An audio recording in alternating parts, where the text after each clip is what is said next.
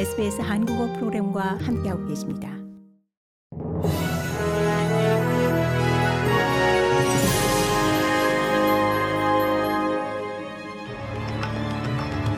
(2022년 12월 22일) 목요일 아침에 SBS 한국어 간추린 주요 뉴스입니다.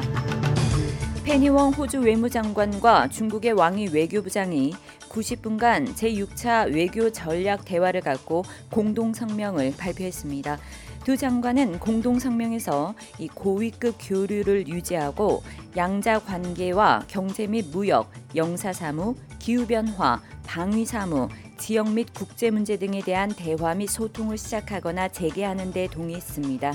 또 양측은 1.5 트랙 고위급 대화, 중호 재계 최고 경영자 라운드 테이블, 양국 비즈니스 그룹의 상호 방문 등 이 양국 간 인적 교류를 지원하기로 뜻을 모았습니다. 페니웡 장관은 무역 봉쇄와 인권 문제를 비롯해 중국에 구금된 두 명의 중국계 호주인 문제와 안보와 번영을 지키기 위한 글로벌 규범 등을 논의했다고 말했습니다. 서호주 주정부가 성전환법을 개정하고 성전환위원회를 없앨 예정입니다.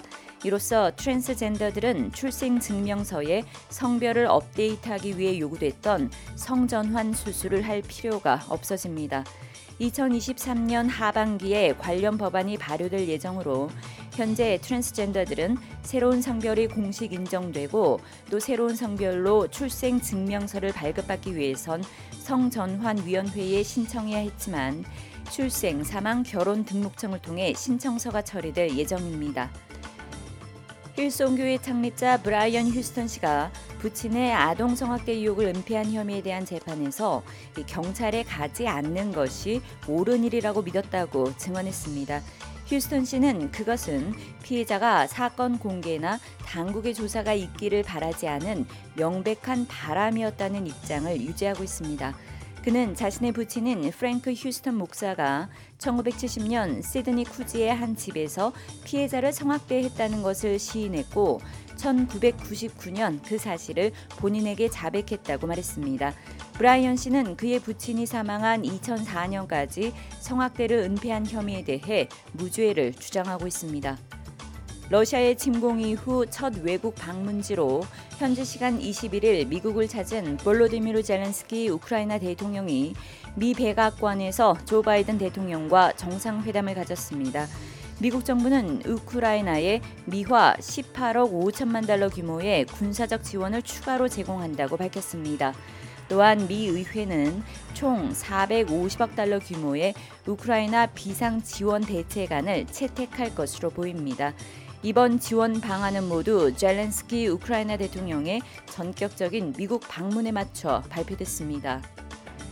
고국 정부가 내년 경제 성장률이 1.6%에 그치고 취업자도 올해보다 70만 명이 감소해 10만 명에 그칠 것으로 예측했습니다.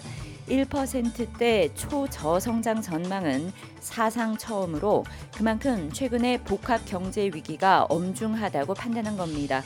정부는 물가 안정과 수출 활성화에 집중해 당면 위기를 극복하겠다고 밝혔습니다.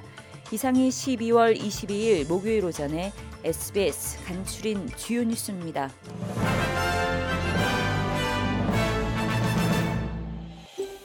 더 많은 이야기가 궁금하신가요?